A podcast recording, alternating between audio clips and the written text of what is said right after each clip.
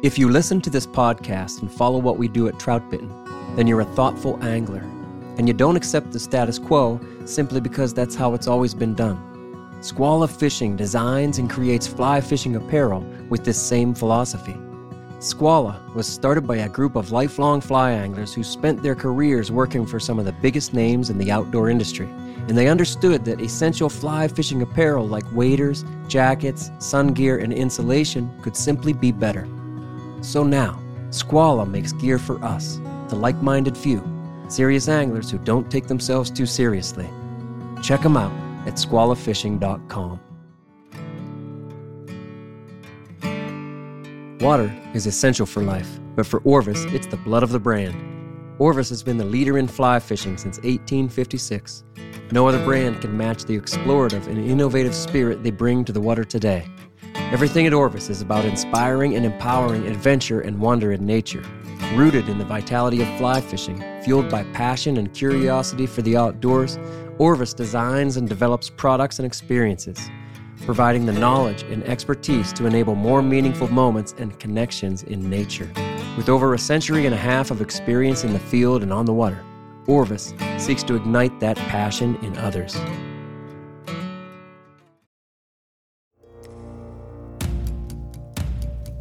This is the Trout Bitten Podcast. Trout bitten. Trout bitten? Trout bitten. Trout Bitten. Trout bitten. Yeah, Trout Bitten. Trout bitten. It's about trout. Wild trout. This is Trout bitten.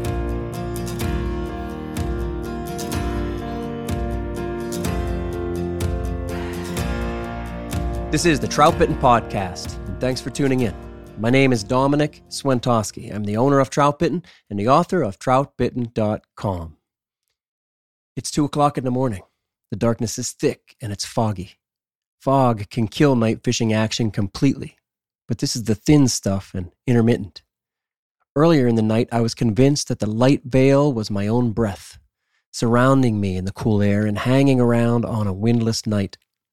But I was wrong, and I see this fog again when I turn my back to the water to light my red lamp and tie a knot. That's something I've been doing a lot tonight because the fishing has been slow. Night fishing in this kind of blackness is disorienting for me, even after decades of fishing after dark. This is the first cold night since June. Temps in the low 50s have changed things, and trout are not reacting to flies the way they did just a week ago. I've been out since 8:30. I walked a quarter mile at dusk through a floodplain overgrown with ferns and vines that were overtaking the fallen timber. I followed a game trail for a bit, then I lost my way in the scattered rays of battery light until I'd fully lost my direction. But I paused, listened, and eventually heard a car pass on the road that paralleled the river a hundred yards above. So I caught my bearings and forged a path through the ferns, on guard to flush something alive and scared underfoot. Yes, that's happened before. The fish count is one, two, and five. That's fish caught, lost, and missed. I keep track at night for two reasons. First, it's just another thing to keep me focused in this giant darkness. And second, it's good data to store, share, and learn from. Action from any trout matters here. The lost fish, on for at least a few seconds, indicate that a trout ate the fly, but I probably did something wrong while hooking or fighting the fish. The missed count is valuable too, just to assure that the trout are interested, available, and perhaps willing if I can dial in a convincing technique. Why have I had so many misses? So many trout that have touched the fly but didn't eat it? Or they hit short and I had no chance of burying the hook?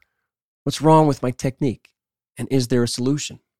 I have a handful of go to tactics for the night game. And when things get tough, I rotate through them with some discipline, spending 10 or 20 minutes doing just one thing over and over, and then trying the next. I'll do anything to remain focused in the dark, anything for inspiration and resistance against the voice in the back of my head telling me to go home. With nothing happening since midnight, what should I try next? I cast aimlessly a few times and let the Pendragon swing out. Imagining its position in the water, I popped the fly a few times, staring into the darkness and watching my glowing fly line jump with the rod tip motion. But I've done this already.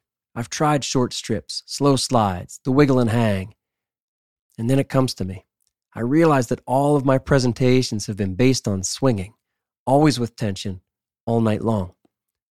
So I turn to face the current and open a whole new world of tactics by drifting the night flies. So, welcome to episode three of the Night Fishing for Trout series on the Trout Bitten podcast. This one is about drifting and swinging flies. I have my night fishing friends here with me, and I'll introduce them in a moment. So, what I just read are the introductory paragraphs to a Trout Bitten article called The Wiggle and Hang. And I want to remind you that the Trout Bitten website hosts 30 plus articles just on night fishing. It's all there for you. And as I mentioned in episode one, this podcast series is structured around the Night Fishing for Trout article series on the website. So, this Trout Bitten project has grown so much that I realize many people find Trout Bitten through the podcast or through the YouTube channel, but they might miss the website. I think people hear us talk about the website or they see the links, but they might not realize how deep the Trout Bitten website resource really is. There are now over 1,000 articles on trout bitten that I've penned and published since 2014, and there truly is nothing else like this on the internet. Uh, these are stories, tips, tactics, and commentary pieces that run deep and cover a ton of topics around fly fishing for trout. The web used to hold more stuff like this, I suppose, but as time goes on, most website material is written just to skim the surface, get a good SEO score, and draw traffic to sell ads. And that's a sad fact. But the Trout Bitten website is different. That's all I'm saying. And if you enjoy this podcast series, if you like any of the topics that we've covered in any of the podcast seasons here, honestly, there is a lot more for you over on the website. You can start in the top menu and choose your category. There is a night fishing category. Or you can find the search page and open up a whole new world that I think you'll really enjoy. Because the truth is, nothing lays it all out there as well as a good article. So, real quick, here are a few of those night fishing article titles. Of Mice and Fishermen, Imagination, Fight or Flight, Bankwater, You're Gonna Need a Bigger Rope, Upside Down and Backward, Spaces, The Shallows Above and the Shallows Below, and there are two articles about drifting and swinging flies at night, which is what we're going to cover. There you go. So check out the website.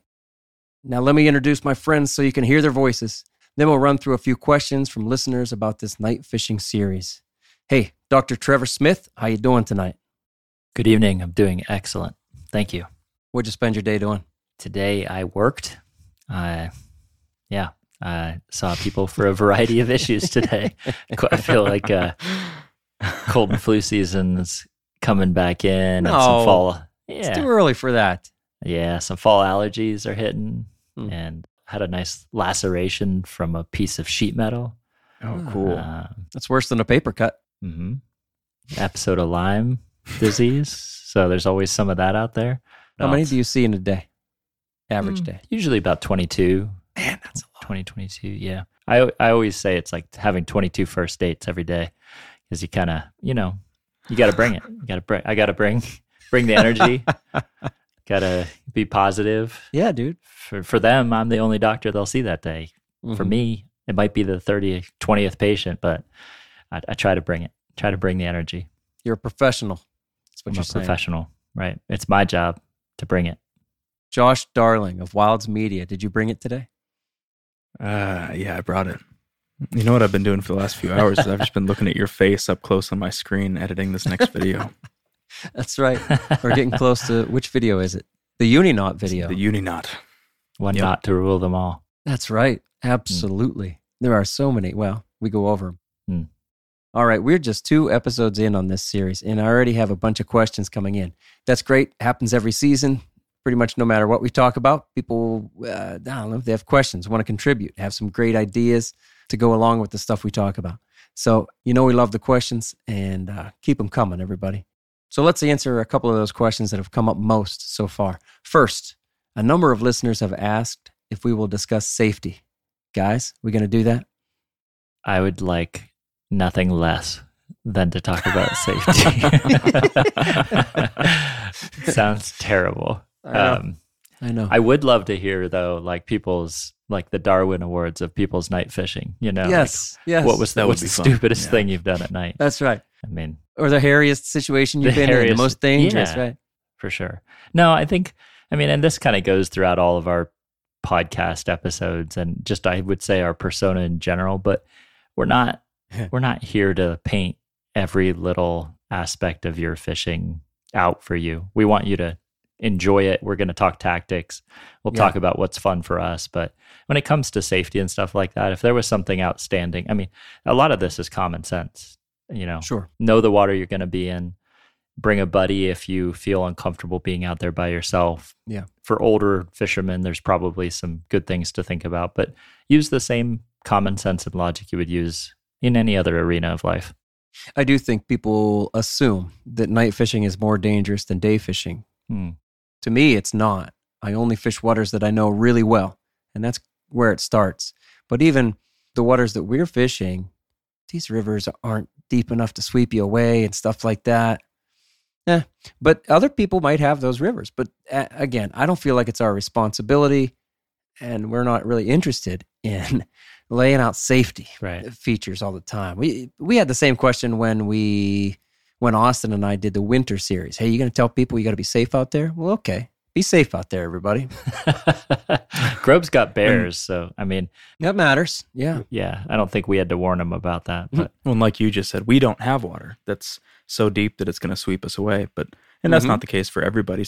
So we're not going to be the ones to talk on that because the circumstances are too varied across the country, across the world. Where you're fishing, you got to know what you're getting yourself into and make decisions based on that. Right. It's up to each angler to I don't know, assess the location, the conditions, and your own abilities. All right, second question then. A few people wanted us to mention that night fishing is not legal everywhere. And that's fair. Hmm. But again, that's up to every angler to know their local regulations. yeah, and there's more than just night fishing, day fishing stuff, right? There's like Mhm. number of flies you can use, certain Mm. tackle restrictions, different places. Yeah, know your local regs. Yeah. Can you imagine how boring the podcasts and articles and videos would be if, if, if they contained all the possible disclaimers for every Yeah. topic? Like, we can't do that. And I don't try to. In the articles, we don't try to do that here. Um, it's a fair question. You know what I mean? And so we've addressed it right here. You know, again, not our job, but yes, know your local regs. Make sure you're legal out there. Buy a fishing license too. That's probably uh, necessary in almost every state. Yeah. Oh, we're supposed to do that. Josh never bought a fishing license. Maybe if we'd covered it on the podcast earlier. That's right. Maybe I would have if you guys would have told me. Not his fault. Trout Bitten never told him and he needed a license. Actually, do you know that on the website I have a page? It, you kind of legally need to have a page that says, "Hey, if you get hurt, not Trout Bitten's fault." Go look really? it up. I've not seen that. I've not seen on the. It's under the what about header of the That's awesome. Mhm. Fish at your own risk. There's some legal stuff. It's about, I think, in an in a legal whatever. oh, I have seen. That's- There's a legal tab. Yeah, I've seen that. Right. Yeah. There's a legal tab, and all that stuff basically needs to be there if you're giving advice. Hmm. All right. So this third question is helpful. Um, how much water do we cover? That I've gotten that question three or four times already. Like, how much water are you guys covering out there? What do you think, guys? I think it's a good question. I mean, I think it really does depend on the night. I think there's been nights where we move pretty quickly. Yeah. And I think those nights tend to be nights where, frankly, maybe where we're catching more fish. Um, and nights that are slower, I think we kind of like start to cycle through tactics and really dissecting the water a little Huh. bit more, making sure that we're hitting the bank. And I don't, I maybe I'm just speaking more personally, but I, I get perplexed by nights where we're not catching as many fish. And so I think I tend to slow down and try to make sure that I'm making good presentations. But th- that being said, like, I mean, I would say in a four hour stretch of fishing, I might cover three to 400 yards of water, maybe an hour, 100 yards an hour. That's that's I'm on track with that. That's Yeah. pretty Yeah. I think I'd kind of like to highlight what you just said, Trevor. Hmm. That's something I do as well. Hmm. Um, I don't know that I necessarily do it in the daytime. I don't know that I'm as disciplined in the daytime, but at night, I've realized after making the mistake way too many times, when the fishing is slow, instead of moving on and moving on, got to get to the next hole. Hey, got to get to the next tail out. Hey, I got to get to the next flat. Instead Yeah. of doing that, I tend to, I know the fish are there. And so I tend to change tactics, slow down, take it easy, Yep. and try not to cover too much water. In the daylight, I might do something very different if the fishing is slow. I might do that same strategy where, hey, I know the fish are here, I'm going to feed it to them. hmm But in the daylight, often I will move a lot faster when the fishing's slow. I'm because I'm looking for the players, right? I'm looking for the ones that really Right. want to eat. Right. That's neat though. And Trevor, I've made that mistake just a Oh, lot of times. And then I, all I'm doing is moving. And you can't move as efficiently in the dark, and you start to get a little bit lost. Eh, sure. you know where you are, but you know what I mean by lost. No, we all I, know. I know exactly what you mean. Yep. It's it's hard to move fast at night, and it's easy to make that mistake. hmm Josh, did you have something? Well, it's sort of to follow up on this, you guys are both talking about, even though it might be a little slower, we're still moving. And I think that there's probably a little bit of a misconception that you just go and kind of park at, at the hole that you want to fish for the evening because you Right. think it'll be good. And I think there's also a misconception that, and we kind of covered this last week in the in the topic, that maybe trout can't really see, so you have to put it right in front of them. I don't think that's Mm. that we've not seen that to be the case. It's not Yeah. like they are more unaware of their surroundings because it's dark out. I think Mm. that they're nearly just as aware, so you don't need to cover every inch of water, Mm. and that allows us to move on. I think that maybe the idea of stopping at one spot, one pool, one bridge hole, whatever it is, and Yeah. spending hours there comes from well, the the fish aren't going to see it if it's not hitting their nose, and that's Mhm. not the case. They're very similar. They they're very similarly aware to their surroundings and the food sources in the water around them Yeah. to the day, and so we can Yeah. move through a stretch of water in at a similar speed that we can to the day, hitting the prime And- spots and then moving on. I hear that. I think even I mean, had I just read Jim Bashline's book and and gone out fishing based solely on that information, I might have also had a little bit of that misconception. And I think some of that is based on the waterways that he he was fishing a lot of northern waterways that were Yeah. more river um, size, and I think pools for him might have been hundred yard hundreds of yards long. But he Mhm. did talk about standing in one place and cycling through wet flies and colors and really just working the same water over and over until he finally found what his perception was. He finally got the color right. And then boom, success came. Right But on.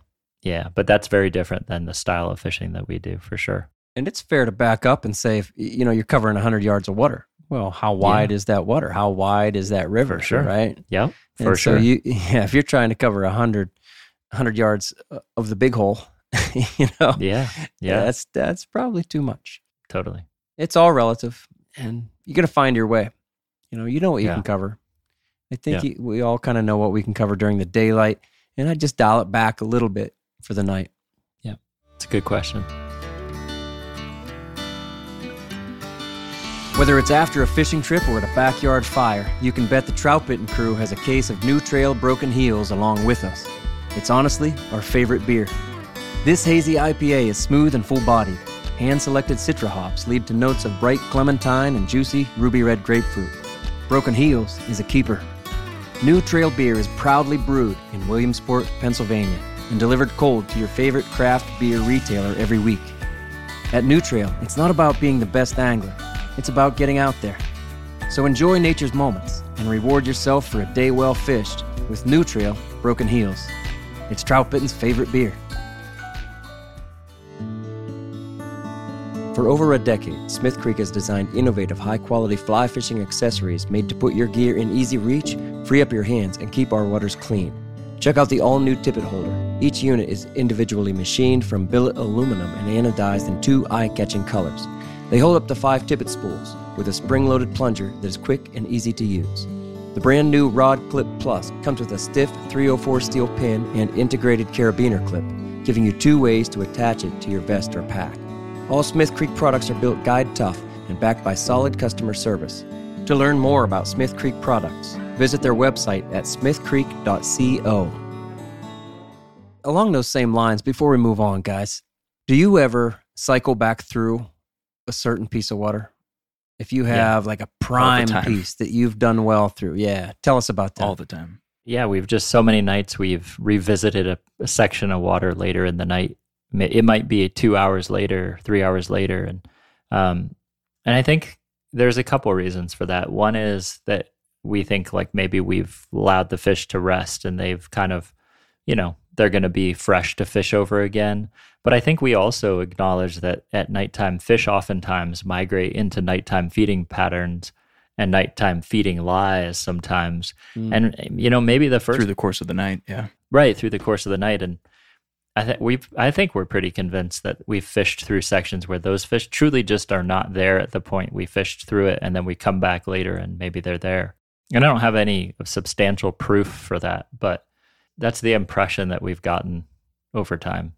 I also think that the amount of time it takes for a fish at night to forget a sting from a hook is is long. Like I think that they forget that a lot faster and are more eager to eat again At night, yeah. in in a shorter amount of time. And so if Hmm. I experience like, oh, that fish went for this, I got a tug, I didn't get, I didn't hook into him, and I'll work down maybe you know maybe fifty yards or so, and then usually that's enough time that I think I can probably go back up there because he's he's probably ready again. He's probably forgotten about that. And we've talked about reasons why I think they're eating larger food forms that are bonier, sometimes crawfish that hard metal like things in them that feel Hmm. like our hooks. And I think Yeah. that for a multitude of reasons, they just don't care as much and are more eager to get back to feeding faster. Right on. Mm. Along those same lines. I mean, it's not that surprising because we've talked about how they the same trout will hit our fly five or six times, Yeah. which doesn't attempts or happen in the daytime. Yeah. And a big fly, a bigger fly than Right. than a daytime fly usually. Josh, I think, has been the, in our fishing the king of the second chance with with fish, and so I don't know that how many I can count that I've just like worked and worked and worked and then finally caught. But Josh starts blowing up my radio. All right, there, oh, there he was again. There he was. there he was again. Half an hour later, he finally hooks up and lands the fish. it's a good strategy. Going back Yeah. around, cycling Yeah. through. yeah. I've done that plenty of times. I'll say I'm going to go from this riffle and then through the pool and into the tail out, and I'm going to do that three times, and that's all I'm going to do tonight. You know, Yeah. three or four Sometimes times. you just have so much confidence in the water that you're fishing Yeah. because of past Yeah. experience and you know what Yeah. kind of water it is. You're like, this is prime for, for this for these conditions. This is where they should Absolutely. be. And they probably are. Mhm. You just give them time and find them. Here's an interesting thought on that front is that Bashline, I think it was him that said, like, kind of surprisingly when they began to catch, because he used to kill a lot of these fish at night. sure. But he said it was kind of surprising. He thought they would be kind of gorged with food, and yet he almost always found that they had empty stomachs, Hmm. which I read to mean that these are hungry fish, you know, Yeah. like, and, and Yeah. these larger trout may come active and feed every second or third night. I, I, obviously, they're feeding a little bit in between there, but in terms of taking these larger prey forms, once one of those fish turns on and becomes aggressive at night, I think that fish is gonna he's gonna search out that that piece of food, that larger bait form, that larger hmm. fish or that bird or that whatever he's gonna hmm. eat. He's gonna keep looking for it, and he really doesn't have the option not to because he's he's hungry and he's hmm. coming out to have that meal. So I think that there is an urgency of their there's like an urgent sense of urgency to their feeding at That's night. And when you put it. find a hot fish like that, I think I think that's why you can maybe cycle back and catch him later Mm. because he's he's hungry enough that he's willing to forget that disruption. Yeah, a hot. Got that I like urge. that way of putting it. A Mhm. hot fish. Like he's he's eager. hot fish. Yeah. And we've we, I mean, we've yeah. certainly we've certainly seen that. Like like why Oh, else would you have like every single cast into a spot he goes for it Yeah. Whether he Goes- gets it he's or just not, like, like- throwing himself Yeah. at it. Yeah. And exposes himself completely. Like top water goes for it over and over again. Yeah. Yeah. Yeah. For sure. All right, guys, let's get into the topic. So we night fish with many different fly types, like surface patterns, mouse emergers, and we've talked about that. We have a full podcast on that. Streamers, wet flies, nymphs, and uh, Harvey pushers, George Harvey pusher flies. We'll talk about those later in a in another guy. podcast. What a guy! And What a all of those flies, like all of them, can be presented in two general ways: drifting and swinging. So there's a lot of variety within those categories. And also, every fly type may seem to have its best or most effective presentation, drifting or swinging. But when that's not working, the first and maybe the easiest thing to do out there before changing up the fly type is to simply change the direction the flies are fished. Maybe go from swinging to drifting or vice versa. So, guys, what do we mean by swinging and drifting? R- real quickly, basic, simple, break that down. Yeah, so I think when we're talking about drifting, we're talking about fishing the flies with the current. And if we're talking Right. about swinging, we're talking about fishing the flies against the current and manipulating that. Well said. I mean, that's Mm-hmm. that's the same thing we do during the day. I mean, there's there's no mystery here. So drifting with the current, the current is bringing the flies toward you, and swinging. There's going to be some tension to the flies. There's a lot of variety within each one of those. So let's break them down. That's the point of this podcast. What we're saying, what I just said, is that every type of fly, for me anyway, every single type of fly, I do both presentations with. I'll, drift and I'll swing. And again, there's a lot of variety within those drifting and swinging, and we're going to get into that. But I mean it, even though a Harvey pusher, for example, I really like to swing it. If that's not working, before I take it off, I'll go ahead and drift it. But all right, let's get into that. Uh, drifting then, drifting. Let's break this down a little bit more. Let's take away the idea first of a dead drift. When you say drift, people often say dead drift. Oh, I was dead drifting them. Eh, were you really? People will say that about nymphs, for example, even during the daytime. Well, I was dead drifting. Well, was it really a dead drift? And so I, we can surely aim for a dead drift, and that's one way to do it. But it's, a pure dead drift basically has no influence from you, your rod, your line. A pure dead drift looks like a fly that is not attached to anything. Yeah. And we can get those. That that might be a good thing to do. But drifting, as as we're talking about it here, is just coming down with the current. hmm Yeah, and I think you know the concept of a dead drift at night doesn't really.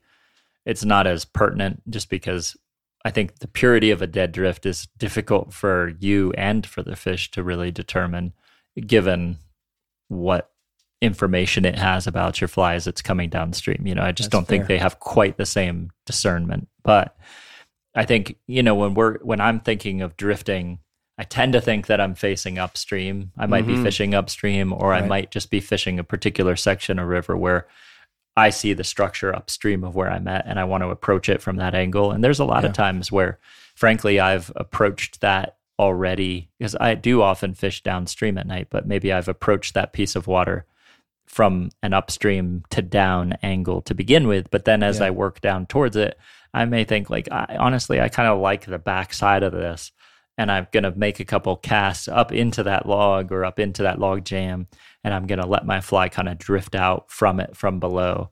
Um, and I may animate that fly. It doesn't mean that I specifically uh, am or am not going to animate the fly, but it's a lot different to be doing that because as soon as I stop any animation, the fly's just drift dead, sort of dead and drifting, Hmm. um, rather Careful. than moving. Yeah, I know exactly, exactly. it's still going to have tension. Tip basically. toe, tip toe. Um, yeah, yeah, that word tension, I think, is really important. Uh, No tension or less tension to the flies is what we're talking about when we're drifting. Like you said, you can animate it. And when you're animating it, as you're drifting it, you're still drifting it. But as you animate it, you obviously have more tension. You're moving the fly. So you have tension to the fly. And then as soon as you're done animating it, well, there's very little tension, maybe even no tension to the fly, definitely less. And so there's less influence then from the angler, from you. So that that idea of tension, more or less, I think is uh, what makes this drifting approach sometimes work better than swinging. What do you Mhm. guys think it looks like? Why do they eat a drifted fly sometimes better than a swung fly? I think anything that's coming downstream with the current is going to naturally seem more helpless than something that has the strength to Mm. move against the current. And Nice. if Mm. trout are looking for something that is an easier prey, kind of like a like a gimme, then they're going to Mhm. choose something that's affected more by the current and has less control over itself. And thus, I think that something moving downward is going to be a better option in terms of energy usage. Nice. yeah. You nailed it. Don't you have an article called "The Death Drift," Eh, or is it Yeah. just an article in which you talk about it? Because Yeah. that's that's a concept that I really carried with me into night fishing and in situations, and I and I honestly Yeah. would say that the few times that I've not just a few, but the times that I've taken out more of a monorig system, I've employed the death drift and had success with the death drift more than Yeah. any other you know way and i and i don't know why that is i just feel like it's easier in a drift like that it feels more like i'm nymphing almost and it and it was nice to maintain contact with it through through the monorig type type Mhm. system Right um, on. and i it felt effective and i felt more in touch with it if you're close enough too, you can absolutely do it with a full fly line Mhm. and a nine foot leader, eight foot For leader. sure. you- If you're close enough. And even if you're attentive, I don't know, you could do it 30, 40, even, mm, I want to say 50, but probably not. If you're in the right water, if it's not moving too fast, stuff like that. And, and so I do think that we should point that out. Drifting, hmm, you still want control over your fly, right? You, you don't want things to get away from you too much. It is harder. I think drifting is harder than swinging. We'll talk about that in a second. But drifting's tougher because you don't have that pure tension. Um, and you don't want it to kind of get away from you, as I said. Now, that death drift that you're talking about, Trevor, um, I guess I'll link it. I'll Mhm. leave a link to the article in the description for this podcast. Everybody can go read it. But the idea is it's not a dead drift, but it's uh, presenting a larger fly kind of this up and down almost Mm-hmm. Where a fish is like yeah. usually for me pretty close to the surface usually again a Mhm. larger fly and you animate it a little bit and then you just kind of let it die. And you you do bill's stupid pause right like you do with a streamer. Mhm. and you let it go for a little bit and then you animate it a little bit little pop little twitch and then you let it die. And the flies we use even a standard streamer for daylight and whatever it has a has a lot of motion built in. It's feathers and marabou and and hair that it all pulses and moves. So our flies one of the advantages of fishing a fly over a lure is that it has motion built in. So these hmm. drifts can really be attractive i think like josh said because they are easily available.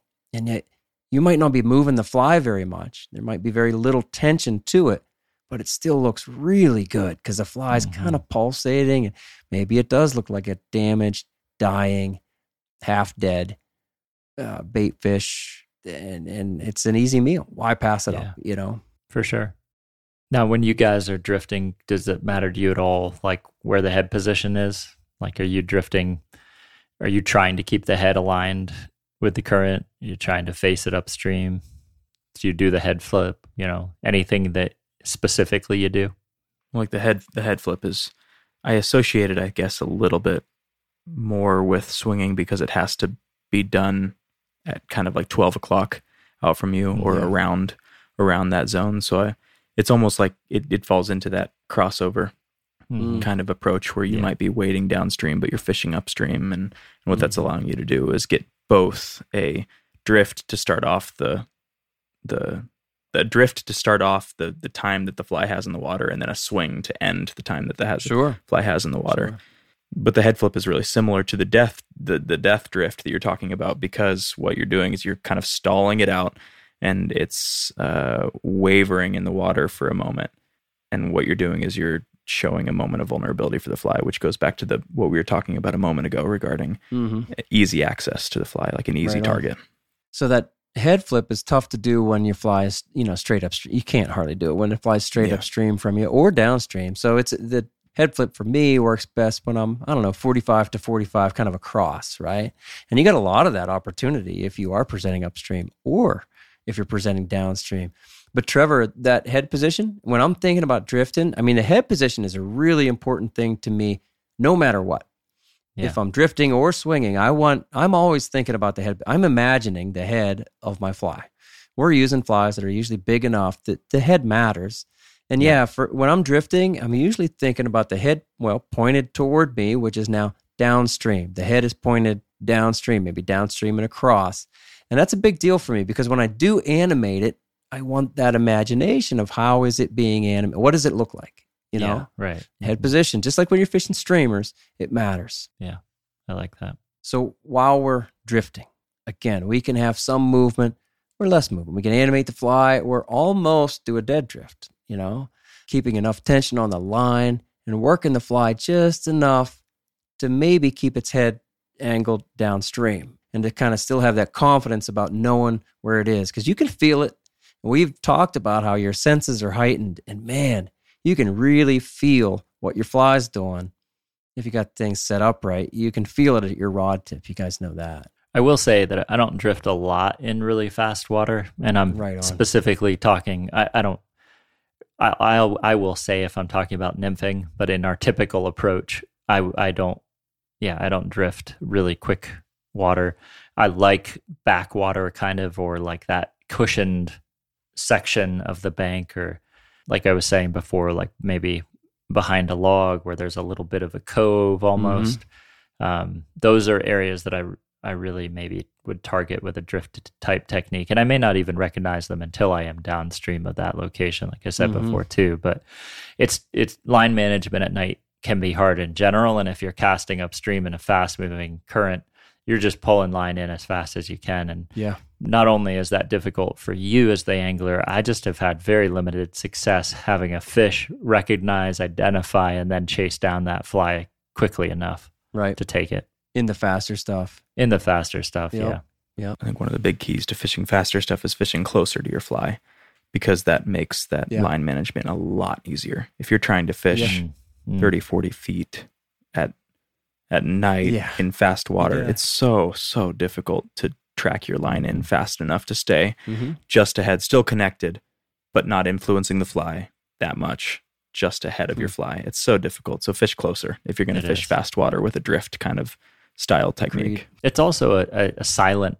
I think it's a silent presentation from a Mm. turbulent standpoint because you're just letting that fly drift down through the water. You're not Mhm. resisting in any way Until you animate it. Until Right. you animate it. And Yeah. so if you're gonna do that, yeah, maybe animate it. Um, I- I- but I think it's another reason why in quicker water it can be difficult because I don't Yeah. know that they can like sense it quite as clearly as they would if it was softer water. Yeah, that water type is a big deal. And I'm with Mhm. you. Uh, unless I'm nymphing, I don't drift fast water. I pretty much ignore it. And when I'm fishing mid column or especially top water or just underneath, like with our mousy merger concept, um, all the way with you there. Mhm. My water choice then is, yeah, the softer stuff and the bank stuff and the slack water stuff. Absolutely. So, a couple more things on drifting, a couple more tips. A glow line really, really helps with drifting. Yeah. I'm not going to say it's impossible. It's possible. You can feel it at your rod tip, but my gosh, is it so much more effective? And you have so much more confidence with that glow line when you're trying to drift. Sure thing. I also think drifting is harder. We mentioned this, but it, it Mhm. is. So it's not a great choice, you know, for your first night out there or for your No. second night or maybe even your first season out there. Just maybe swing stuff. Perfecting performance on the water with specialty products designed specifically for every application and species has been the mission of Sage since its founding in 1980. Proudly made in America, all Sage rods are handcrafted to perfection on a small island in the Pacific Northwest. Today, Sage continues to use the most innovative, world class materials in their rods and reels, collaborating with experts and relentlessly testing products so they are refined for specialized use. Whether targeting tarpon in the Florida Keys, brook trout in Pennsylvania spring creeks, bass in the Midwest, or casting dry flies in Montana, Sage has the right tool for the job.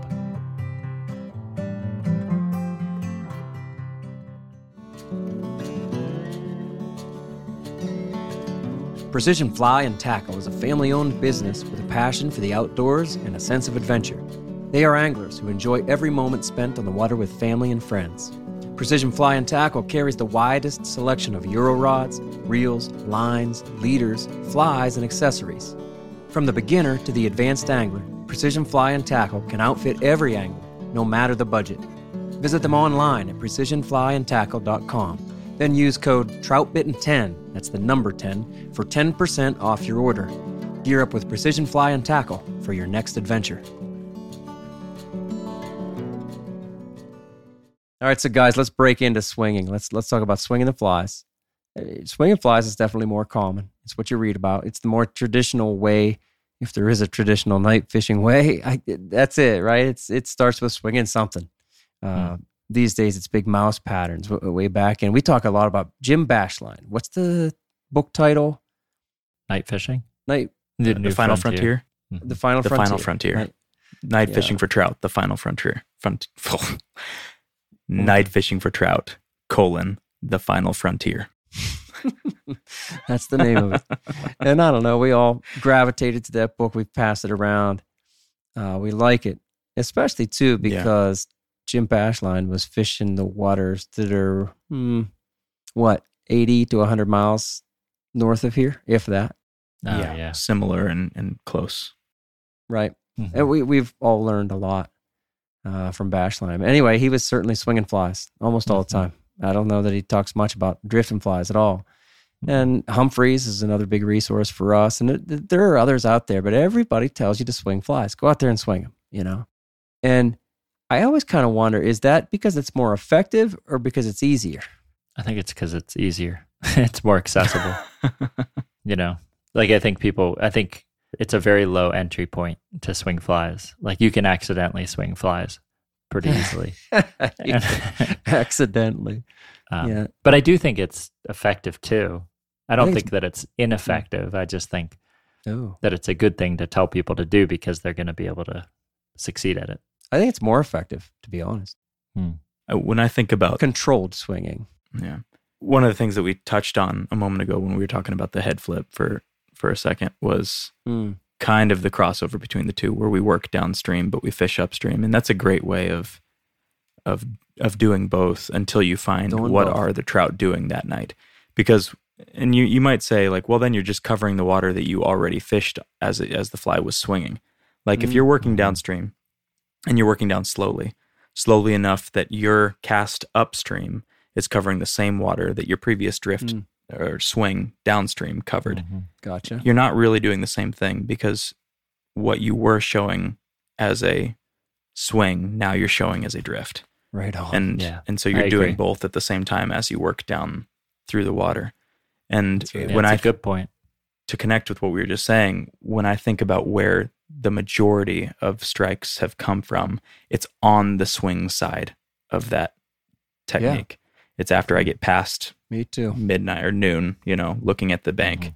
And it's like one, two, three o'clock is where the most of my strikes have come from. And so, to Dom's point, for whatever reason, it seems like the fish do like that presentation a little bit more for me. hmm They That might like it too. Presentation. They might finally eat it there. They might have followed it from the bank. True. Yeah. They might have fo- started following it while it was drifting, and then right at that swing point, they start really getting interested, or they hit it, and then or they follow it for a couple more feet, and then they hit it. yeah. I will say from distance, like there's sections of the river that I almost always will approach with a swing only. And it's really just because the depth of the water prevents me from getting Oh yeah. too close to where I want to be. And so I will, as I approach that section, I will begin to just cast 45 degrees downstream or even almost straight across and just allow that to drift out through the sections. And I almost feel like I'm, co- I'm, I'm covering a greater degree of water with a lot more ease by doing so. Mhm. And I don't think, I think it's like a, I'm not dissecting that water, but I am not ignoring it either. And I'm able to do that because I can fish at such a distance. Again, a little easier. Mm-hmm. Yeah. Not that it's easy, but no. easier. Right. Yeah, more efficient for Right. sure. Right. So, some of the reasons that we find that maybe this approach is more effective is because at night, trout are going to rely a little bit more on other senses other than vision. One being their lateral line, where they sense movement. And what we know is as flies move down through the water and are, and are working against the current, they're going to create more turbulence in the water and more commotion in the water. And that's why we love to fish big flies at night with big heads that are going to move more water. That's why we love the Harvey Pusher because it's built to move water and to cause turbulence and undulation in the water, especially as it's moving against the current, which is where that's going to happen a lot more. You can force it to happen when you're drifting it by Mhm. getting contact and pulling it through the water, Mhm. but it happens naturally when we're swinging flies. And almost constantly when we're swinging the Yeah. flies. Yeah. It's almost kind of almost hard to get away from that constant disturbance. I guess you can jig it enough or twitch it hard enough or strip it hard enough that then it'll have some slack, slack, slack, slack. But then it's tension again Yeah. and swinging again Yeah. and creating that wake. Imagine a fly on top. Uh, imagine a mouse pattern. you know, it's creating that wake constantly when it's swinging. When it's drifting, it's not until, like you said, until you move it. There's definitely more disturbance, more commotion, more for the trout to sense with that lateral line when you're swinging flies. I, I do think that's why it's more effective at night. I don't find that it's more effective during the day, but I certainly do Agreed. at night. Uh, I guess one of the questions I wanted to ask you guys, I've thought about this for a while. I don't know if we've ever talked about it. Does a swinging fly, uh, wh- what does it look like? Does it look natural? What we just talked about, how it creates that disturbance and that maybe constant wake, whether that's on top or underneath. Does it look natural? That's a good question. I think very few food forms of the fish, other than fish, other fish, Mm. would be able to pull off that Yeah. action because I think there's very few things that can do that in the current that are that small. Like a mouse can't swim directly up against the current, No. not a quicker current. A frog won't be able to push against the current like that very easily, especially not on the surface. And the surface would be the least efficient place to do that, where Yeah. the, where it's quickest, right? And Yeah, so yeah. I think I think a fish could right itself in the current, and I think that I don't know. I think that induced take or that like motion of that fly flipping into the current or kind of swinging into the current. I have seen fish do that. I've seen small bait fish do that, Yeah. and I assume that's where trout kind of have this ingrained like trigger almost that gets them to strike when they see that. But I don't know. What do you guys think? I, I'd agree with you. Probably mostly no. I I don't think so. And part of that's because why would anything swim from lower in the water column out towards the center of the river higher in the water because that's what's happening when you're swinging is like you're the best depth that you're going to get on your Mm. swing is going to be is going to be the, the the closer you For are sure. to drifting and not to swinging Yeah. and as it swings out below you the shallower and shallower your drift is going to get until you see your fly on the water Mhm. 30 Mm. feet down, you know, at the terminal point of your swing. And so that's not a natural thing for a fish to do necessarily. And sometimes maybe it's natural for topwater presentations. And so that's probably Yeah. where I'd say it is most natural. I don't think it's natural for subsurface uh, mm. uh, food forms, but Critters. topwater food forms, maybe it's a little bit more natural. Man, that, that's a great point. And we've talked about this with streamers, how the bait fish, the small fish, the small trout, whatever, the, the dace, they don't fight the current. They're not going to, if they're trying to escape, if they're trying to come off the bank and getting into the middle of the river, they're not going to fight, put their head into the current and swim into it. If they're trying to get away, they're going to use the current. However, I think about how my dog, for example, crosses the river. He's a mammal mm-hmm.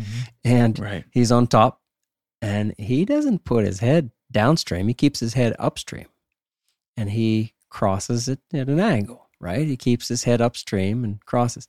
We would assume then we've kind of we've seen it. We've seen videos of it. I don't know that I've ever actually seen a mouse crossing the stream.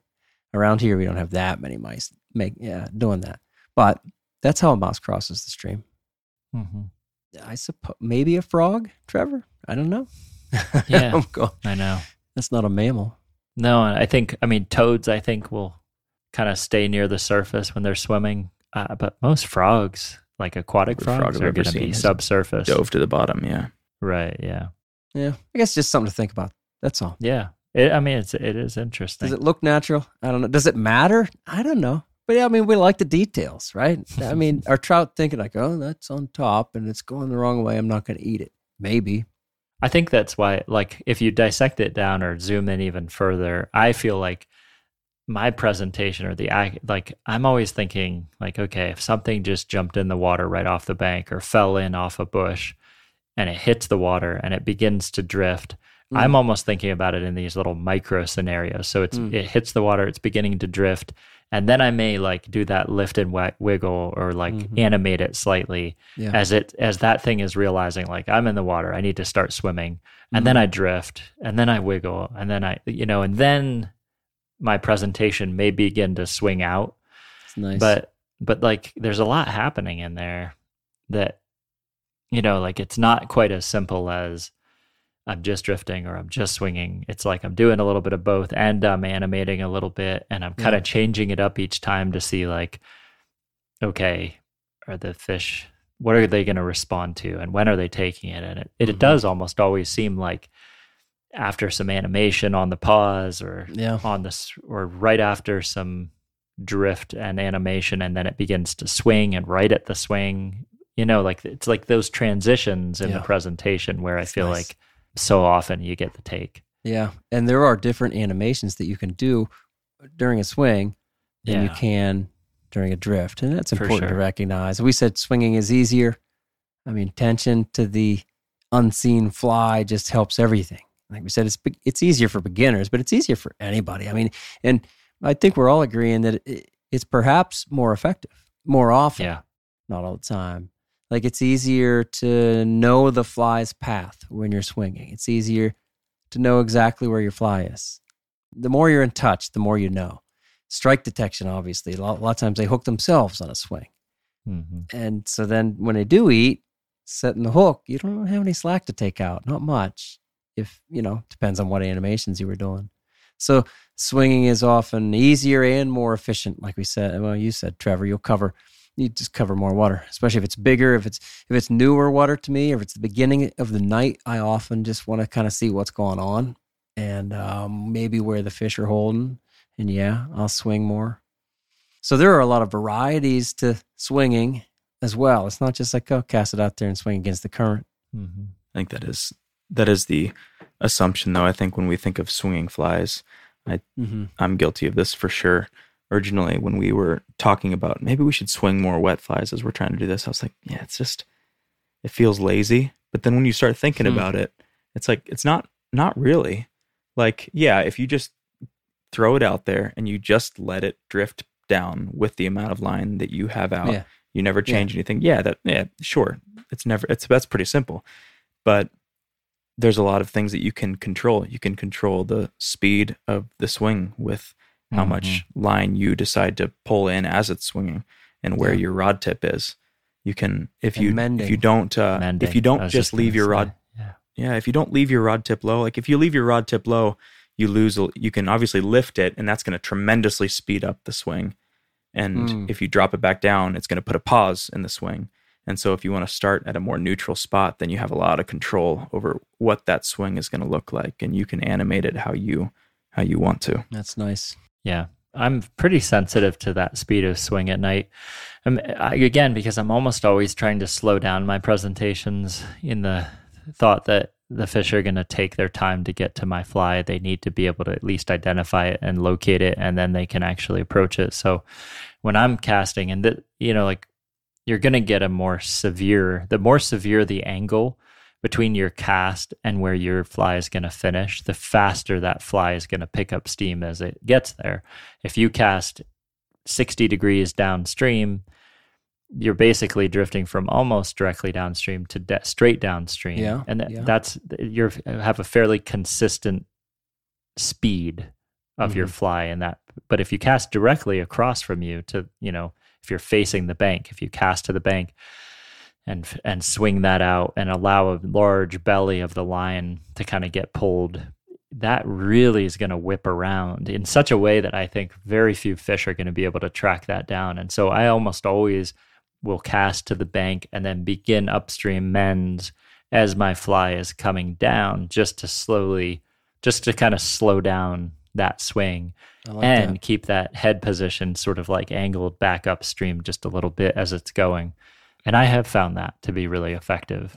I like what you say. Just you're trying to slow it down. Give them a chance. Give them a Yeah. chance.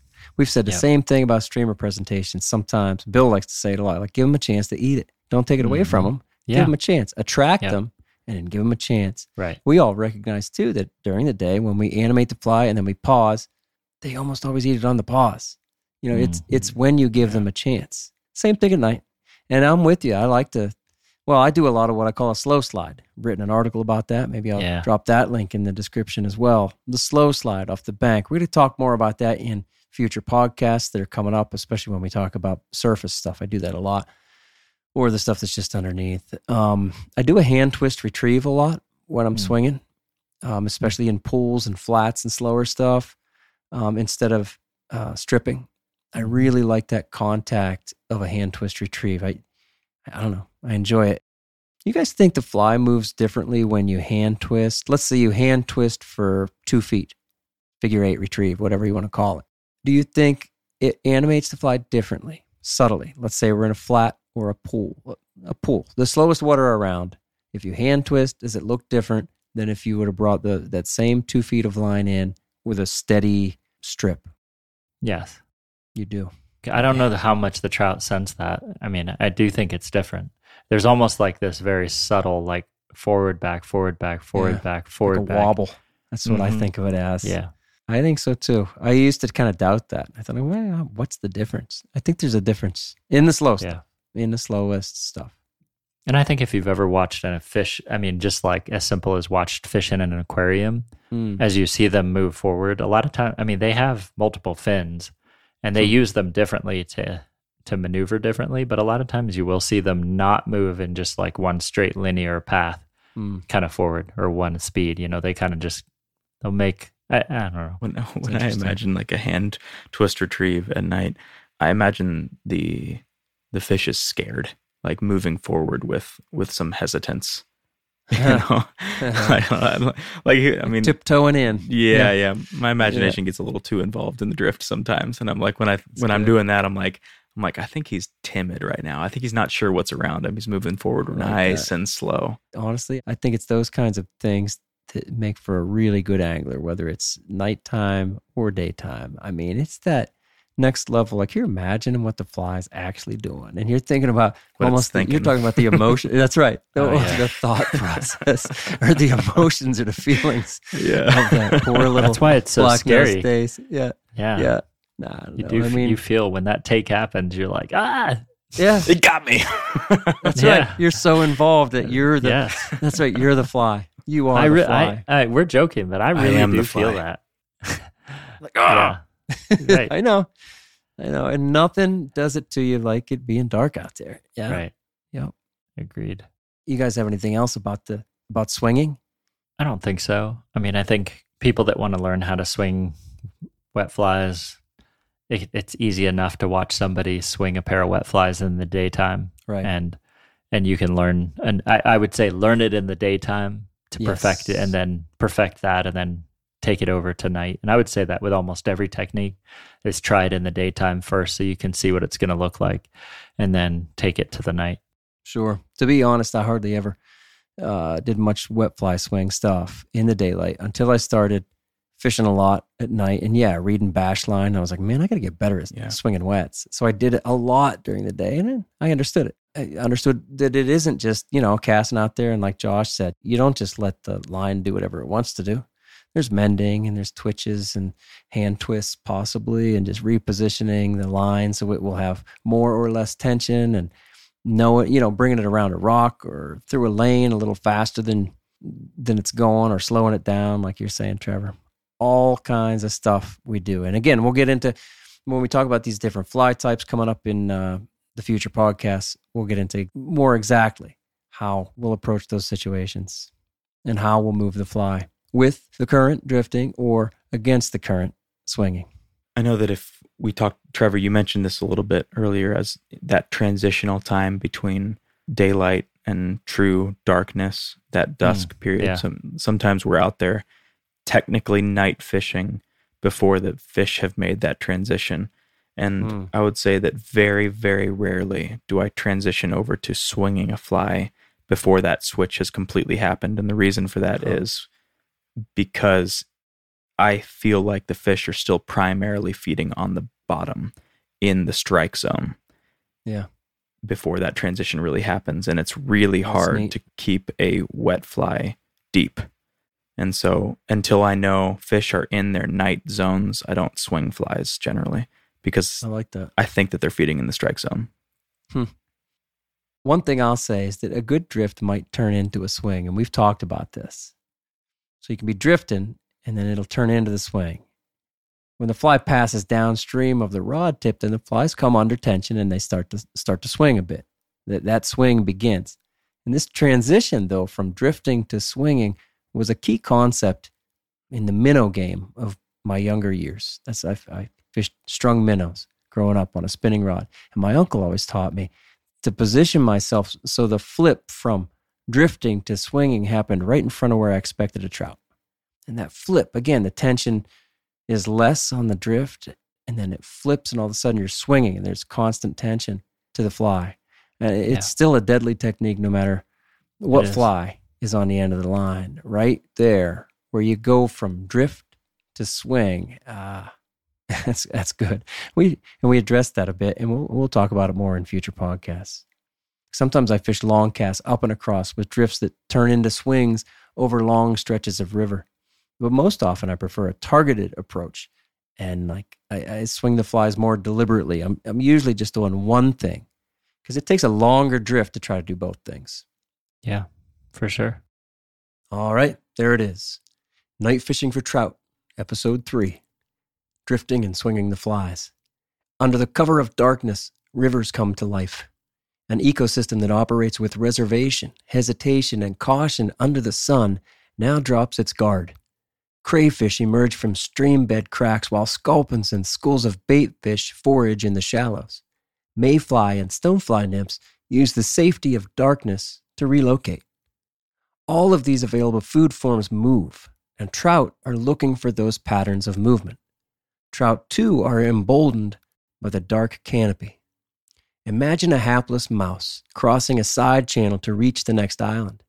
Or consider the trout fry suspended underneath a bubbly bank current, swaying and swinging as it feeds on midges just under the surface.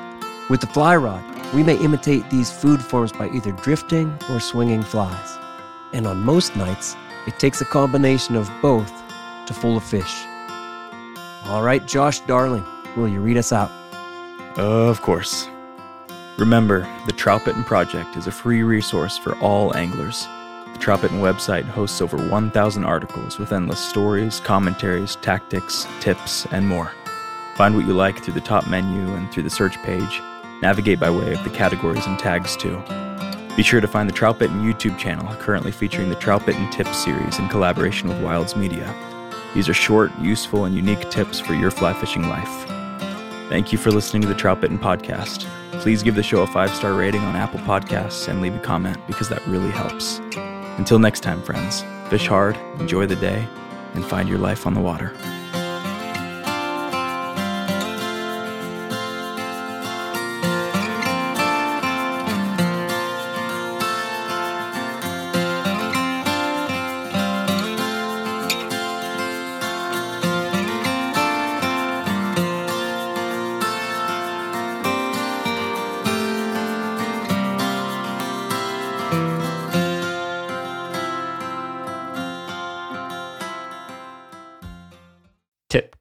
Tiptoe. That's worse than a paper cut. Oh, we're supposed to do that. All right. There oh, there he was again. There he was again. No kidding. Those are some smart buds, buddy. God. It got me. They almost always eat it on the pause. I am the fly.